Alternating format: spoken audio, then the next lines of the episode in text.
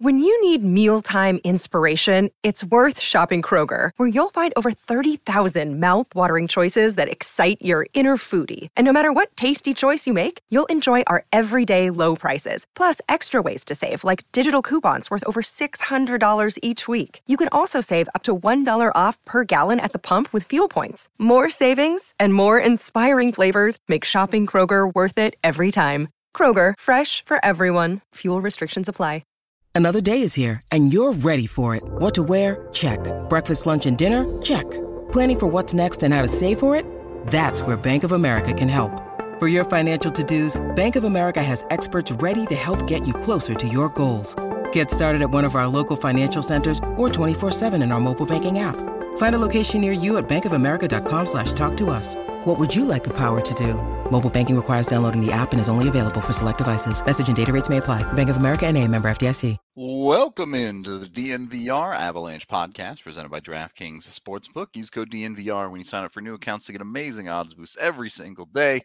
Rudo and AJ coming at you live the day after the deadline as we're going to be breaking down the winners and losers of trade deadline day. But before we get into that, some news on the Avalanche front. Some good, some bad. The bad news Ryan Murray does look like he has a fracture from the shot he blocked the other night. Uh, will miss weeks, not days, per Jared Bednar. Uh, dude just can't catch a break, can he? Sucks, man. Yep. It's, it's kind of the story of his entire career where that dude He gets- stay healthy, he'd be Yeah. good. Yeah. He gets he gets rolling. He's playing well. His things are going his way, and injury. It's the way it goes.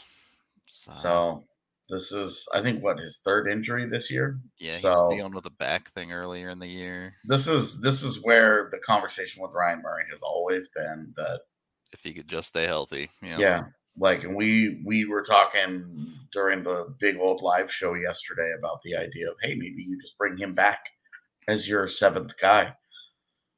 I I mean I don't know that he would want to do that, but I don't know that anyone's going to give him a job given I- I think health it's- issues this year. Yeah. I think it's going to be just a really tough sell to have him be a regular in the lineup because his injury issues have just never subsided. Yep. It's every year of his career, almost every year of his career. So it's a it's it's a bummer and it's a loss for the Avs. Yep. they're now down. They're now down Murray, Byram, and Girard. They're back playing Kurtis MacDermid at D until someone gets back. So is what it is. Yeah, and like can't call up Justin Barron. Nope. You have zero call upable defensive prospects. You could call Jacob MacDonald up. Yeah, you could you could go with MacDonald or like a Dennis Gilbert or not you know, really like prospects but at that point. yeah. so, you know, I guess Nate Clurman is down there. I don't think they're calling up Clarence. Look, the big Clarence, dude, he's got like four years to be an Eagle before they call him up. True. He's gonna make Uh, his NHL debut at 28, and it's gonna rule. Uh, the good news side of things, both Cogliano and Lehkonen are expected to join the team like as we speak here in Yeah. practice. They're supposedly on the way from the airport. Um, Cogliano will play tomorrow for sure. Lehkonen, it's unclear if his visas will be ready or not, so TBD there, but certainly should be ready by Friday's game. Uh, so they're in town and they're uh, hopefully starting to get integrated into the team directly at this point. So should be uh, should be interesting to see. I can't say the Avs at full power because of the injuries they're dealing with, but closer to their final form, as it were, as there's no more trade deadline and things like that to talk about. Um, yeah, looking forward to it. But the um, I, I guess we'll start with the biggest loser of trade deadline day. Yeah, it's easily Evgeny Dadonov. Yeah, one hundred percent. Evgeny Dadonov, who just had his contract ignored by Ignored. multiple teams in the NHL and the NHL itself until it was too late. This Uh, is such an embarrassing look for I think everybody involved. Yep. outside of like I, I don't think it's bad for Dadonov. I don't know where people are are making the argument that his agent did something wrong. It sounds like his agent filed the appropriate paperwork in the appropriate time frame and Yep. informed everybody and did everything that was needed to do. Like uh, it sounded like he the agent took care of business and multiple teams along the way just dropped the ball. Yep. And now now he's in the impossible decision of uh, he waves it and goes to Anaheim and plays out the string for you know for a team that's not However competitive, long for yeah, not going to make the playoff team.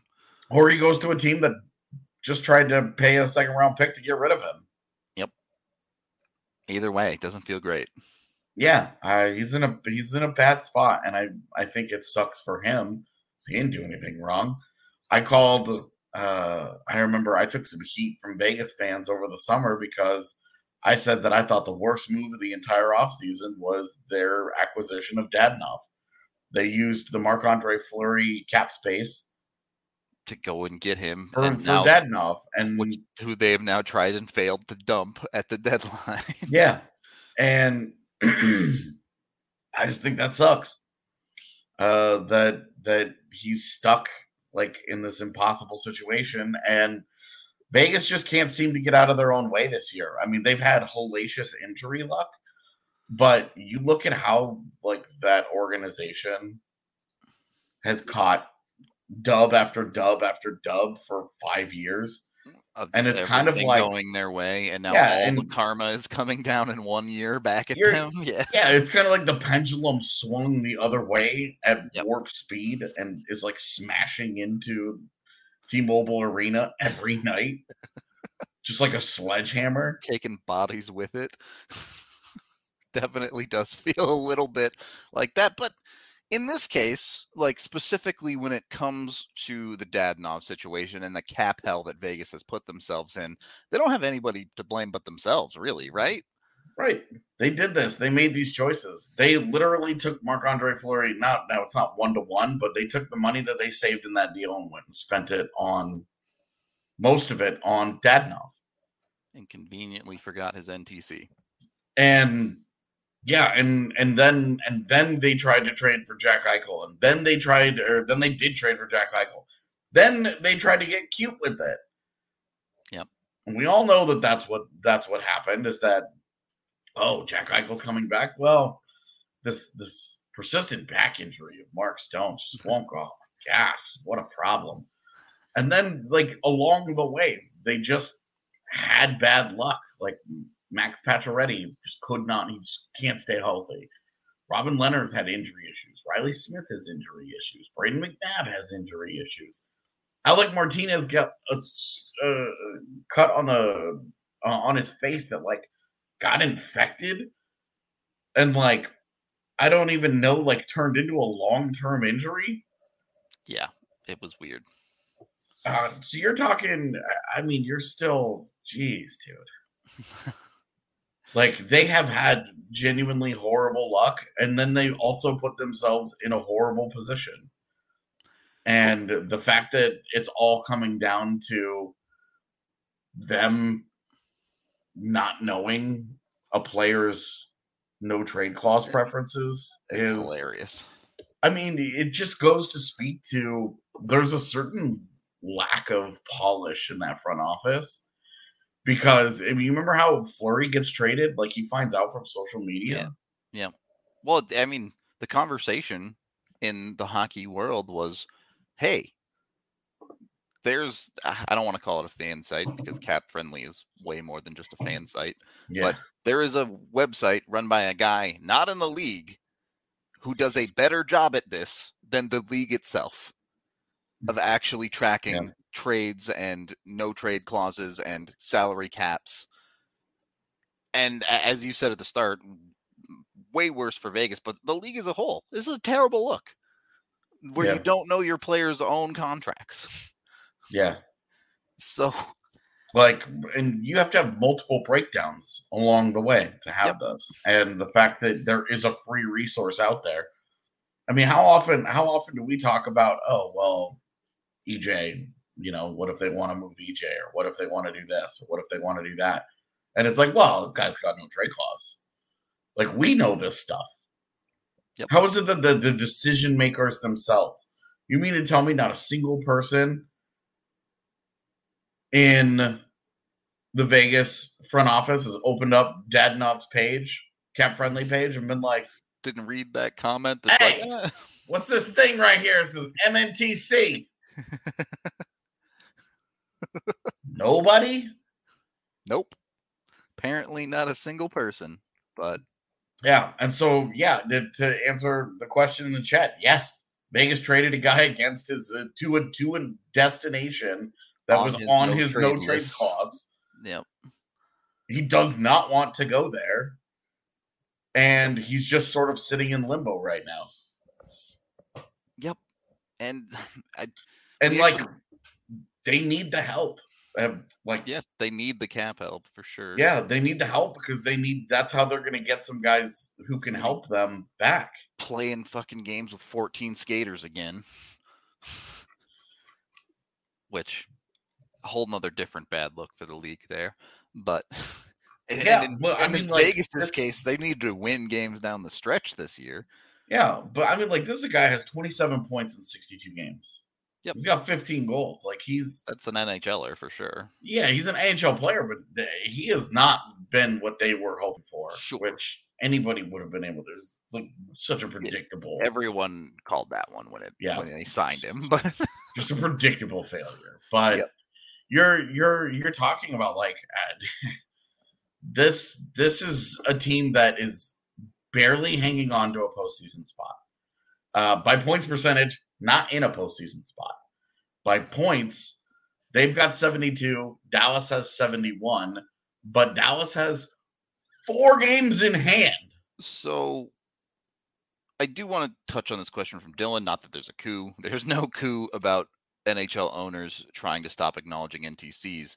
However, there are murky rules surrounding when a player gets traded with an NTC, whether his new team has to honor it or not.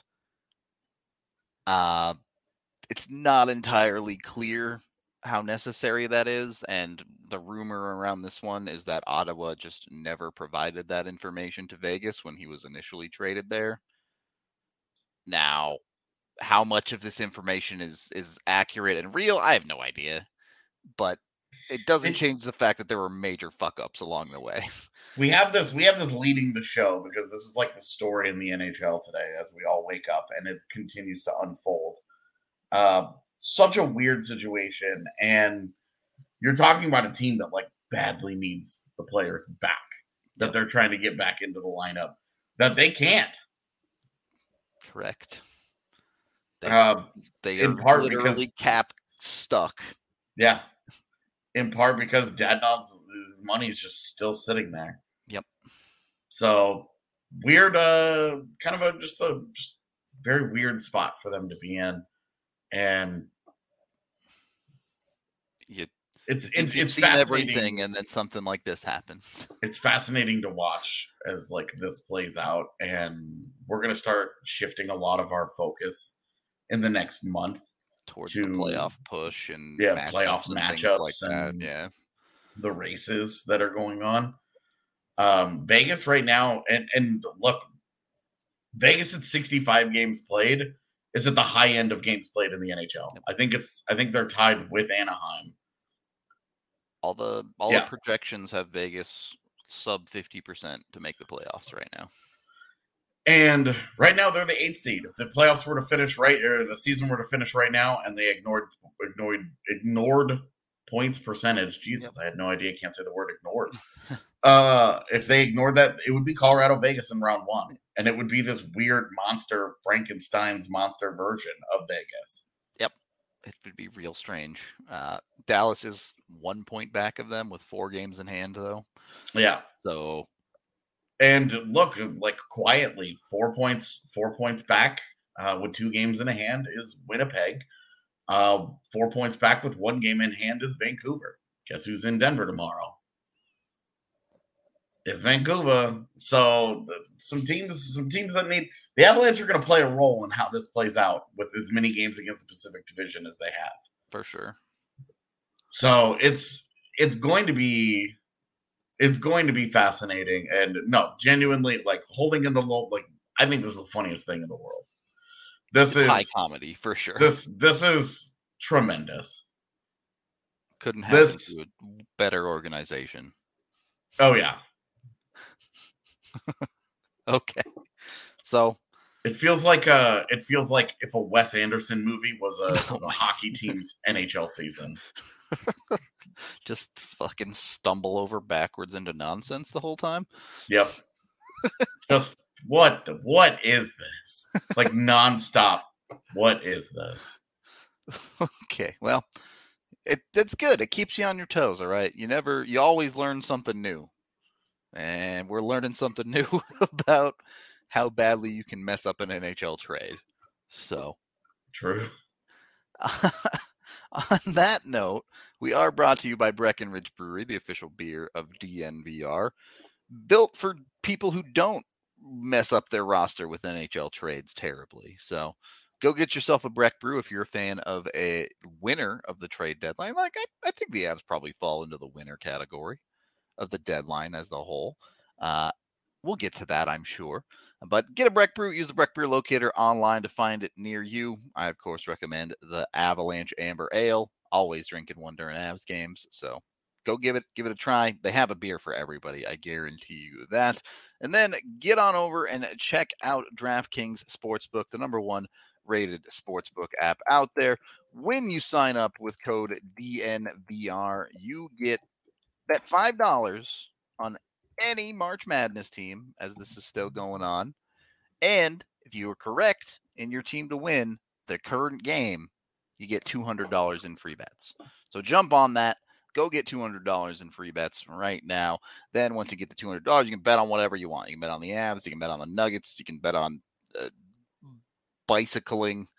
Uh, it, it doesn't matter. You can bet on literally any sport that exists over at DraftKings. You can do things like same game parlays. You can do all sorts of cash out options, which I know Yahir loves to look at and then not click and then lose his bet when he should have clicked it.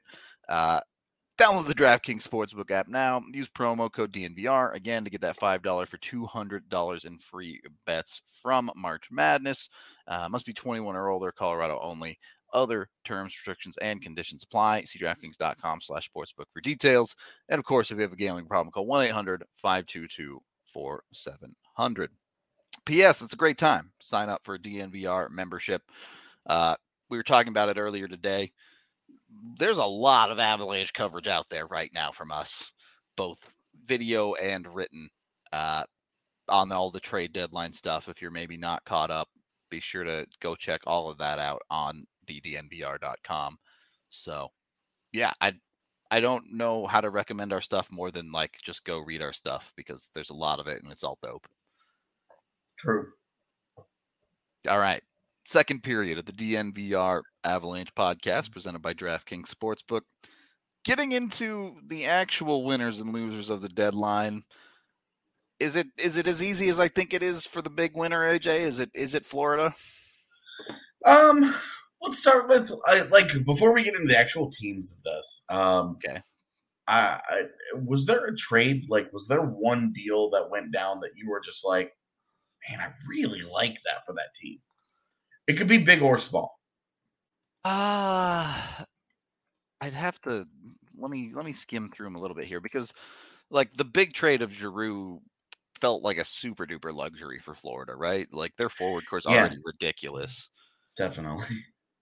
Um, yeah, you know, eh, this is also true of the Hurricanes to a certain extent, but the Hurricanes paid fucking nothing for Max Domi. What? You're gonna say that about Aiden Hersher? hey, they also ended up giving up Korshkov. Hershkov? and a sixth to Florida for retaining.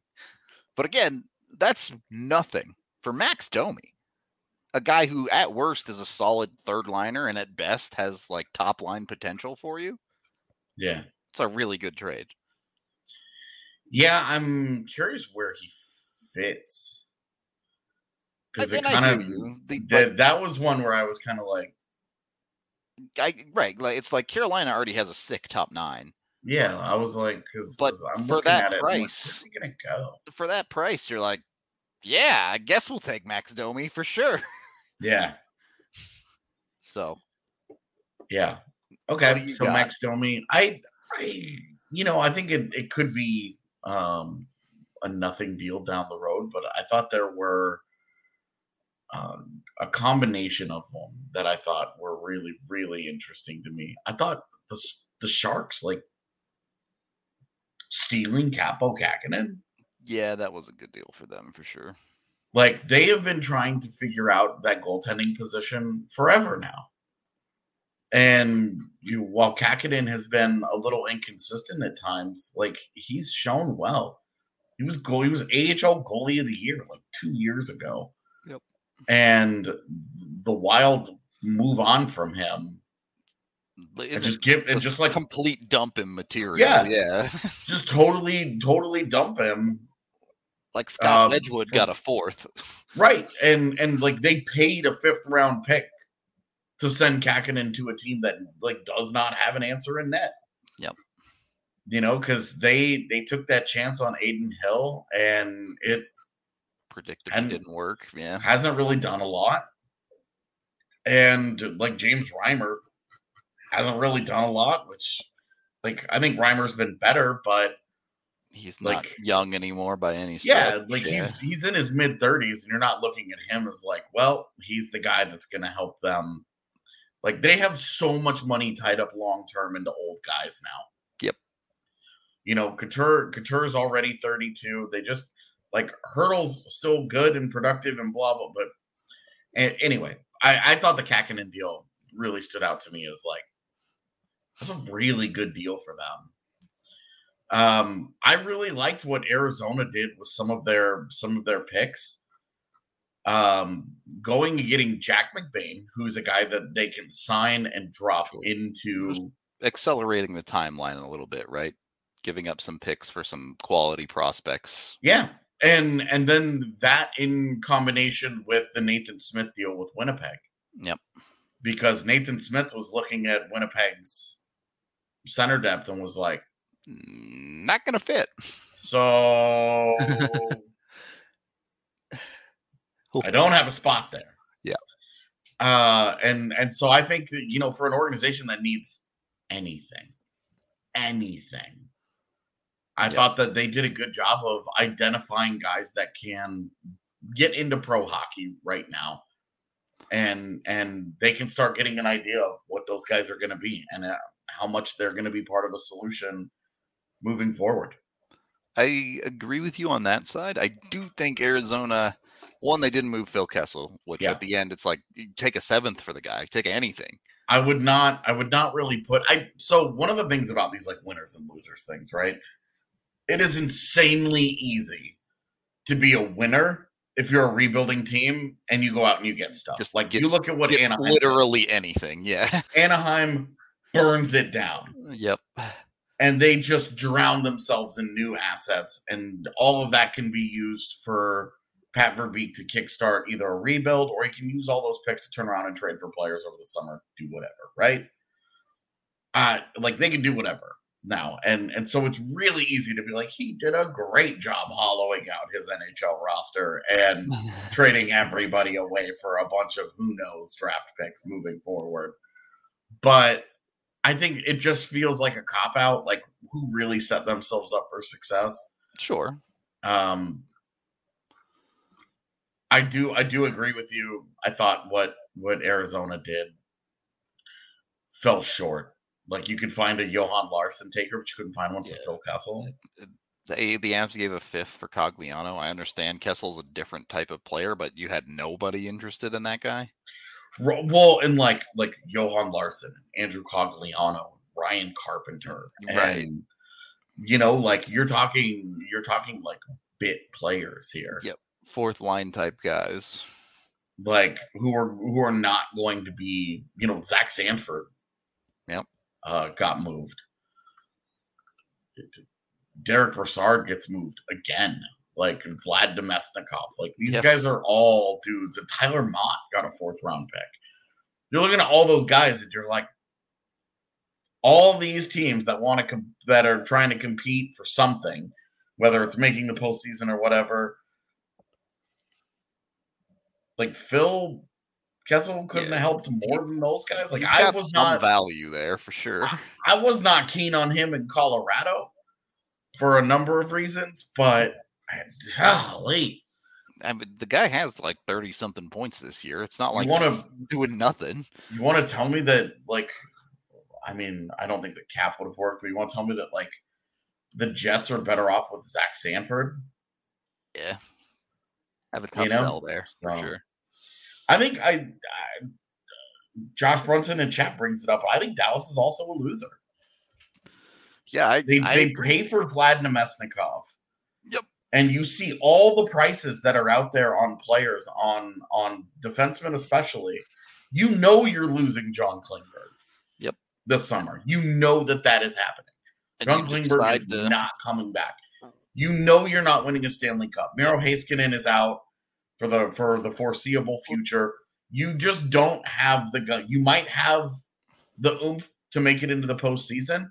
You're not As- winning four rounds. as a wild card that like, Like- is squeaking in. Yeah. Right. And you're not winning four rounds. So to what end here?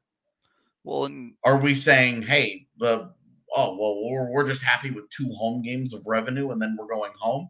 And then John Klingberg walks for free. You couldn't have gotten something. You couldn't have gotten an AHL player that you liked. You couldn't have gotten a second round pick. You couldn't have done any of that. Well, and instead you paid to get Vlad Namestnikov. you you get Namestnikov one and two. Your only other real move was getting Scott Wedgwood to be your third goaltender. And like I know that they have injuries at that position. But So I get it, but are you trying to win a playoff round or what are we doing here? Because Scott Wedgwood's not the answer. I don't know what to tell can you. we can we find an example of a third goaltender winning a playoff winning a round playoff round anytime recently? And you can't say Jordan Binnington because he was the because he was he was the hard starter yeah. by that point. Can you find because like it look it we we have Andrew Hammond and Michael Hutchinson each won playoff games in Colorado as third goalies. But They lost those series. Yeah, They lost both of those series. yeah. So it's a really weird thing to be like, well, we're going to prioritize this, I agree. and and like, so okay, so eh, eh, it, it, fourth and a fifth aren't much to give up for Namestnikov and Wedgwood. Definitely, but Dallas continues to be stuck in this weird limbo. that- Yeah. Especially they extended Pavelski for a year, which don't get me wrong, Pavelski's playing great, but he's pushing forty. Yeah, and it puts him in a position where if they are not competitive again next year, and Pavelski's having a, gr- a great year, they can sell him for a high price. For sure. They can get a first round pick. They can get a whatever for him, and you're good with that. Like they, I, that was a tidy piece of business. I liked that part of it, but the I, is, they're they're stuck in between, right? They have they've Yeah. yet to really hand the keys over to whatever their next generation is going to be. yeah, I mean, you're talking. It should be Gurianov, Hintz, and Yeah. uh, Robertson, Jason Robertson. Yep. You're those are the guys that you're handing the keys over to, and the the middle of your the middle of your lineup is still Tyler Seguin and Yeah, Faksa. yeah, They have four years of Jamie Benn left. Yeah, I mean, there's nothing they can do about that. That's but that's- but I'm saying like they're spending assets, however small they may be, to squeak into a playoff run that's not going to go anywhere. With a half their forward core is well over thirty. yeah, It's just the it, the math doesn't add up there. It doesn't feel like they're on the upswing, pushing to get playoff experience. Right? It feels like they're kind of petering out. Yeah. It just feels it. Their direction feels very weird for sure. Yep. like it definitely feels weird. Uh, they have 19, right around 19 million to spend in cap space this summer, and it's not a great free agent class. You're kind of curious. Like I keep saying that to me, the easiest thing to predict in the offseason is that Dallas gives Nazem Kadri a five or six year deal for eight million dollars per year. He goes And- to the retirement home. yeah, and he goes to the Stars and just slowly gets worse every year. So Um, for the Stars, I for the Stars, I have them uh, as a clear loser. And uh, to follow up on a specific deal that I really didn't like, we talked about it already, so I won't spend much time on it. But Tampa Bay giving up Matthew Joseph for Nick Paul, yeah, it genuinely feels like Tampa just got worse in that deal. yeah, like and and uh, I recognize that Nick Paul's got his uses and that he's got this and that, but that just felt like a ta- talent downgrade for a guy that maybe fits into a role a little better. It kind of felt like Jost for Nico Sturm. Yep. But Um, then Tampa paid more to do. but but yeah, then they added an extra pick, and there wasn't uh, like the salary concerns in the immediate Right. weren't as beneficial. Obviously, with Joseph's uh, being an RFA, he's going to get a contract coming, raise. but yeah. But I just think as an as an unsigned RFA, they could have moved that guy in the summer for more than Nick Paul. Agreed. Um, but again, when you're trying to put the finishing touches on a dynasty, you can't really blame them for anything that they do at this point. Well, I mean, it's the ultimate house money. Yes they and no. in a row. uh, I agree, and like you're not going to knock their systems because it's clearly worked when they just go and give up their first.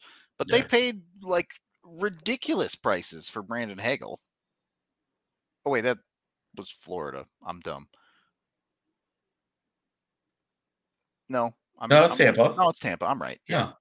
Yeah. The, but th- there is giving up firsts for Barclay Goodrow and Blake Coleman, and then there's giving up two firsts for a guy that's going to play on your third line. Yeah. And and don't get me wrong, Brandon Hagel's a good player. He will make Tampa We'll see. better. Like he's I, he seems like a solid NHL player, but he has a really limited track record, and it seems like a lot of his value was derived from the 20 goals that he scored while shooting 20%, playing Yeah. primarily next to Patrick Kane. And and So we'll see. but you're like, hey, you think that guy probably still makes you better, even if it's not that level. But two firsts, Yeah.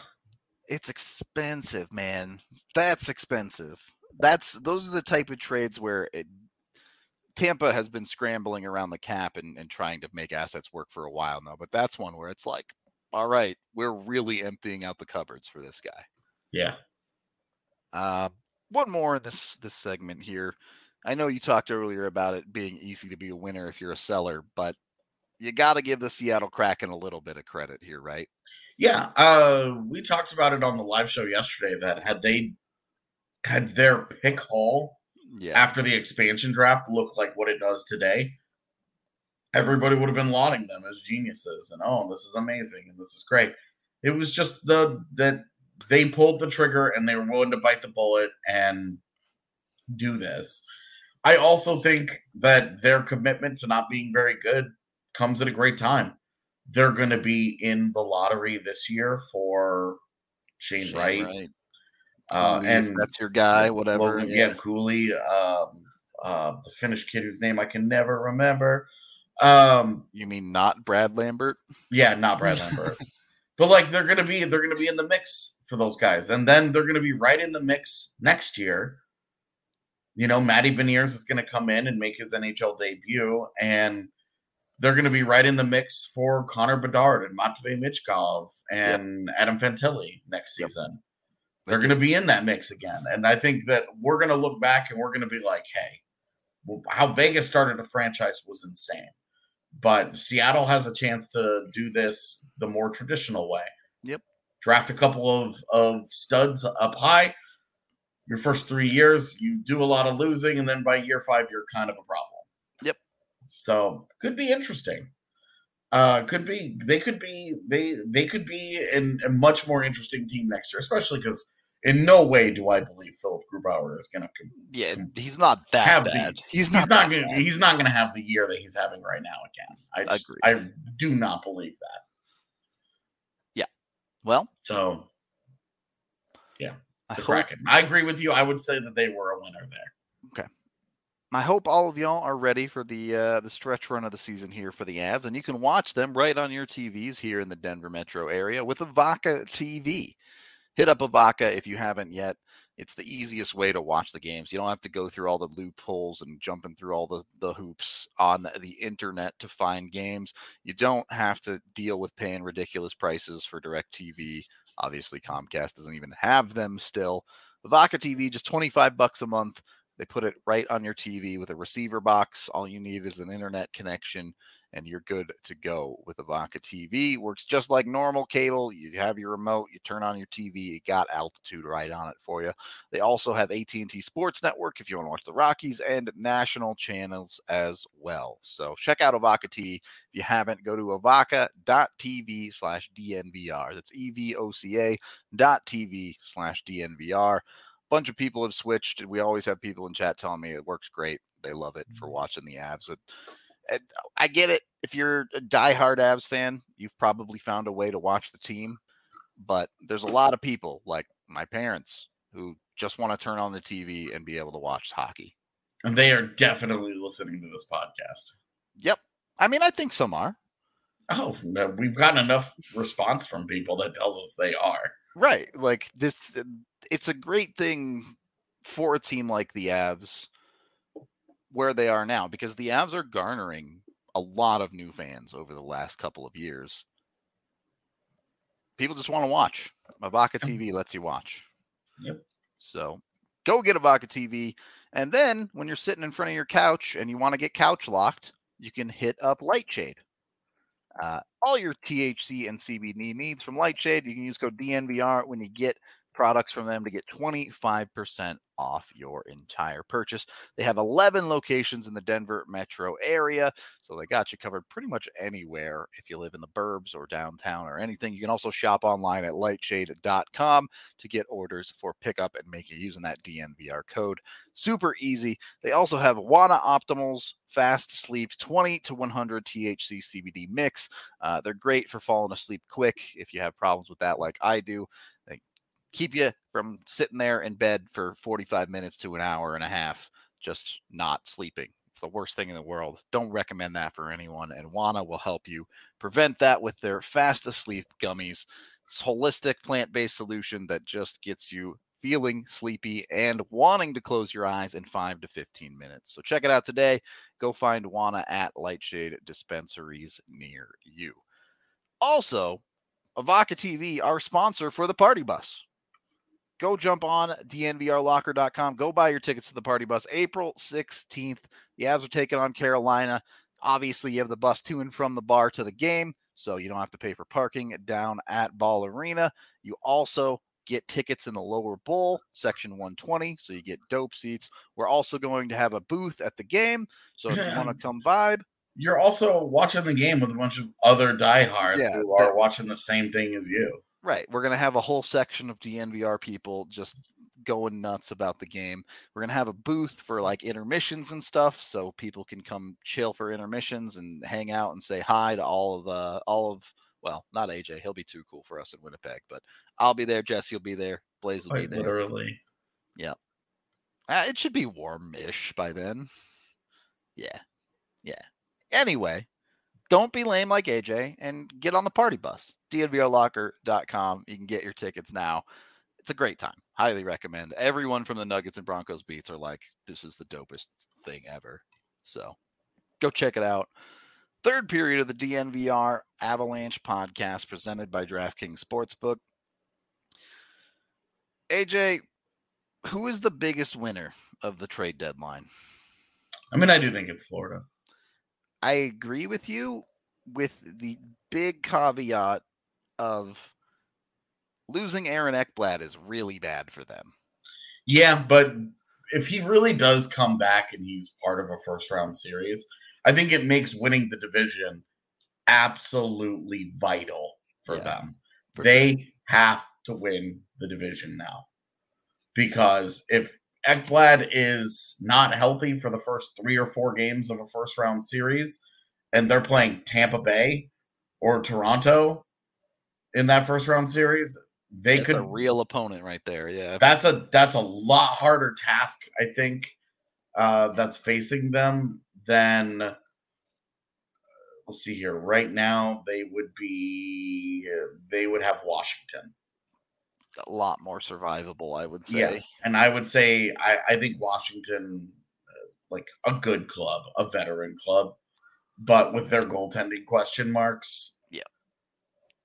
that can it- that can undo everything else And- about how good well, that team is. And look, Washington has Ovi and Backstrom, and they're great, but that team doesn't have the depth that it used to. Yeah, I mean, like Ovi and and uh, Backstrom and Kuznetsov, TJ Oshie, like they continue to be a quality offensive club, right? That Tom Wilson has been legit. Anthony Mantha uh, is healthy now, so he can get back into things. Connor Sheary has been really productive for them. They've got good depth. It's like a solid it's a solidly built team.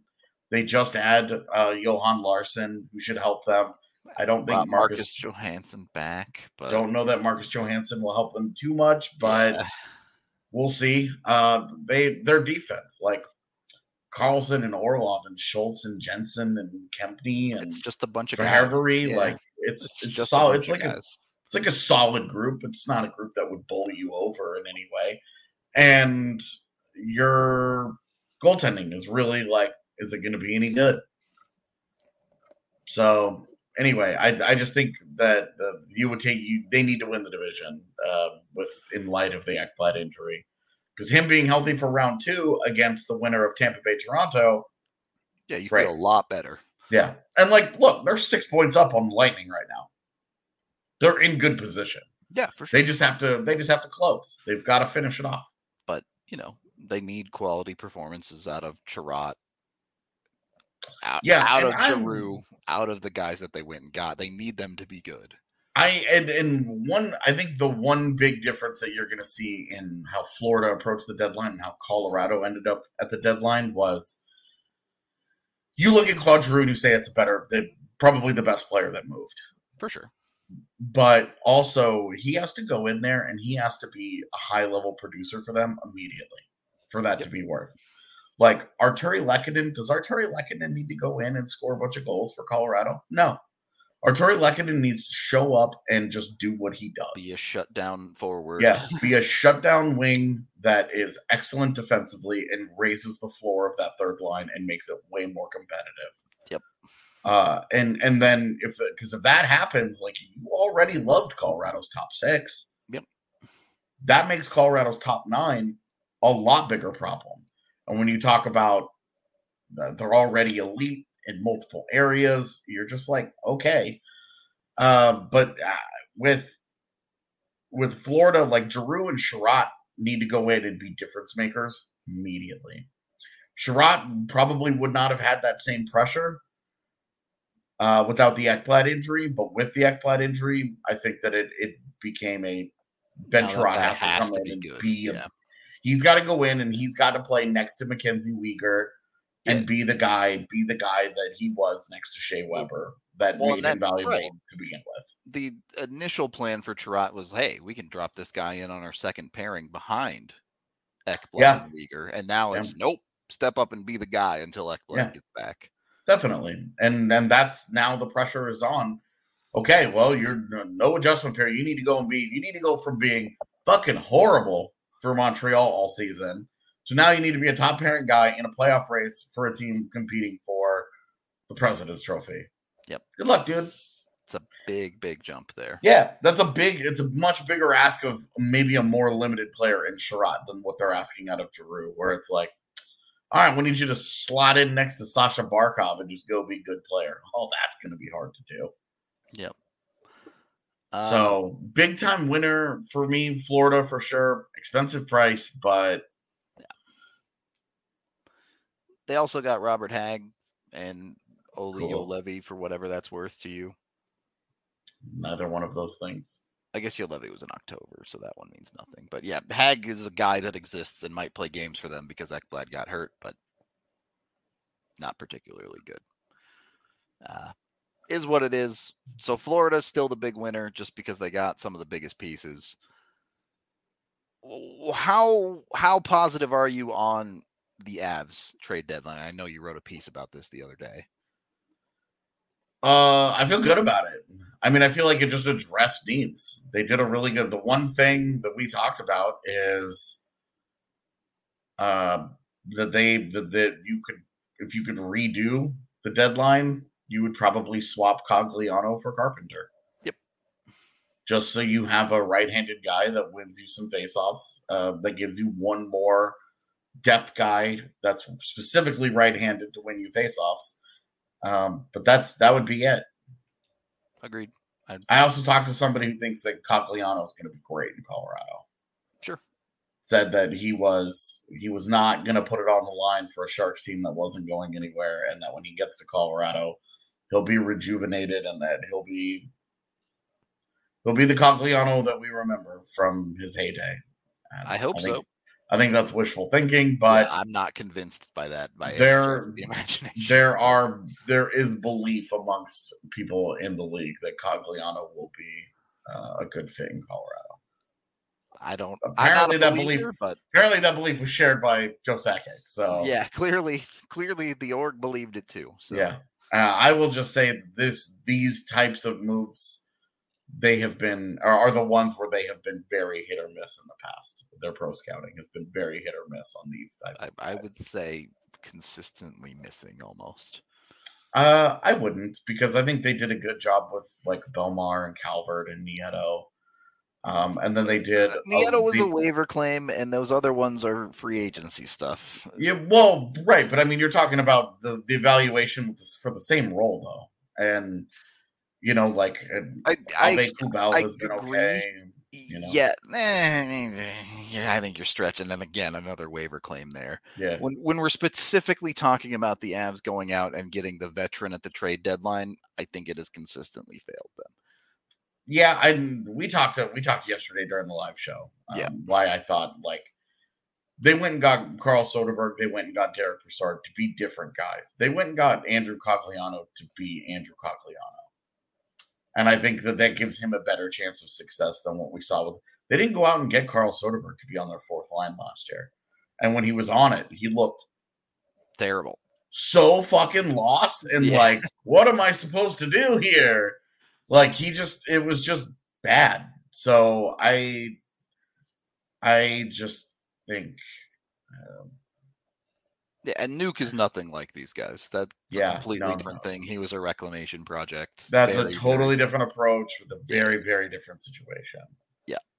Yeah. And I don't know why you would want Magner or Sherwood for the Eagles when you got Nico Sturm, who's actually gonna help the NHL club in the Joe Steele. agreed. Now, although I will say, you watched Nico Sturm last night, and it's like, how does this guy ever score points? Yeah, there is no offense there so far. there that puck that puck skill is questionable. so. But you know what? He's really good as uh, a face-off guy.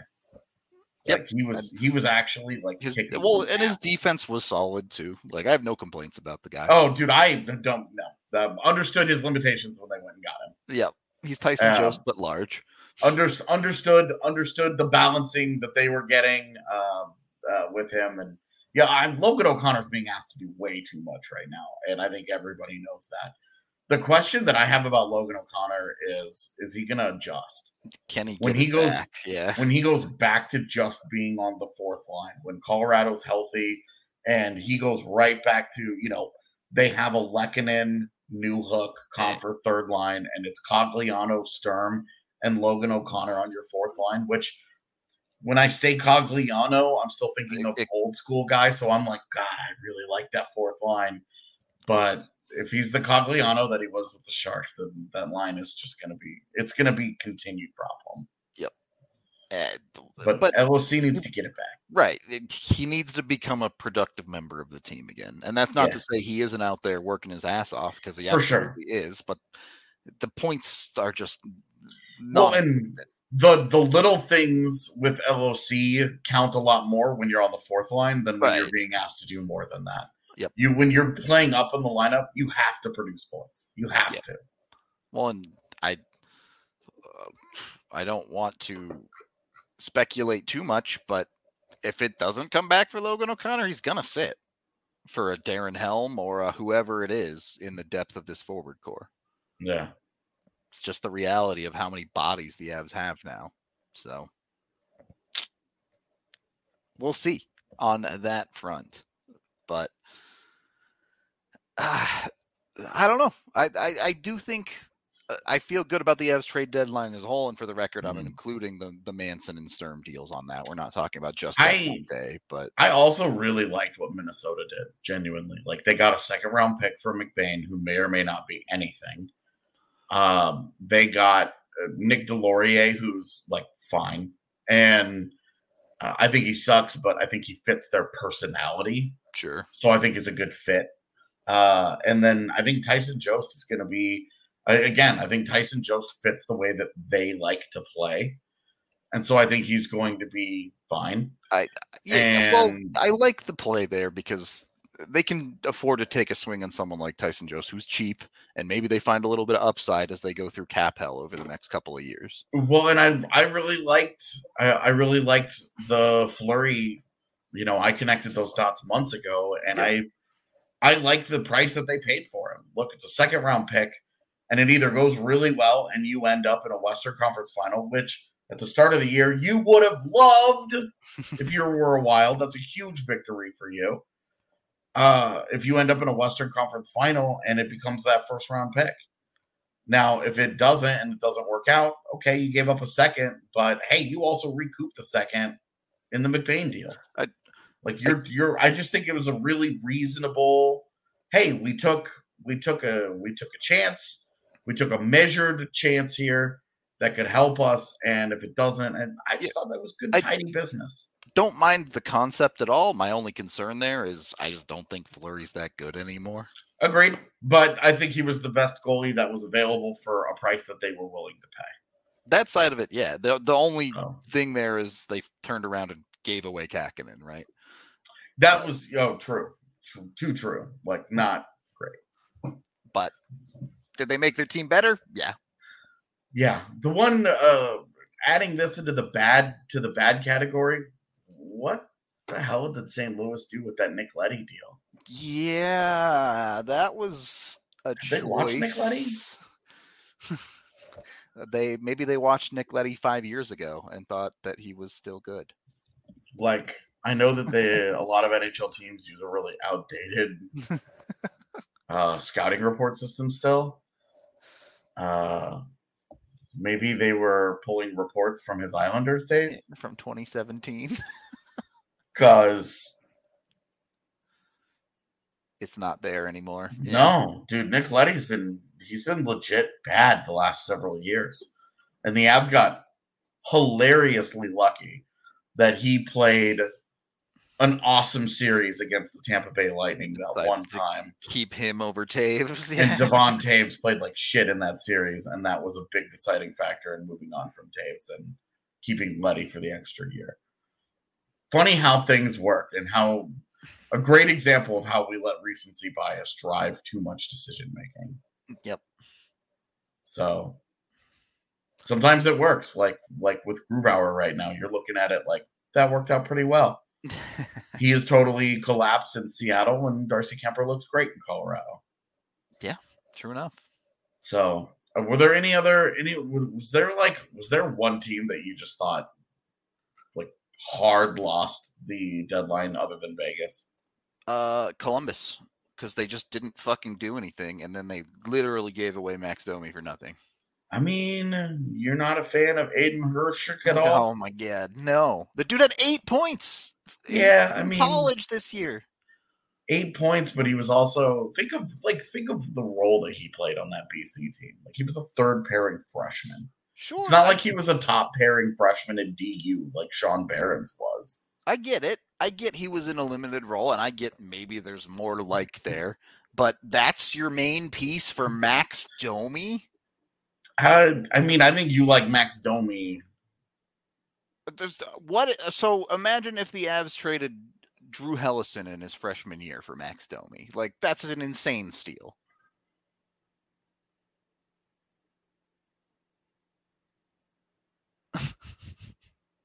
Maybe.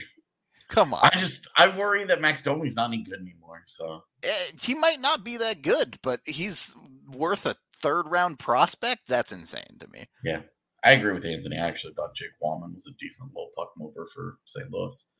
For them to go and get Nick Leddy was just a total yes. Trade done. No, no. The Islanders Isles are losers at the deadline Yeah, because that's- instead of moving out assets, they doubled down on this like weird mixture of a Yeah. team that they're stuck with. Re-signing Clutterbuck, I think, is definitely an L. but Especially for two years. Like yeah, the second year makes no sense to me. Even multiple years. Now, cut his salary in half, so that's fine.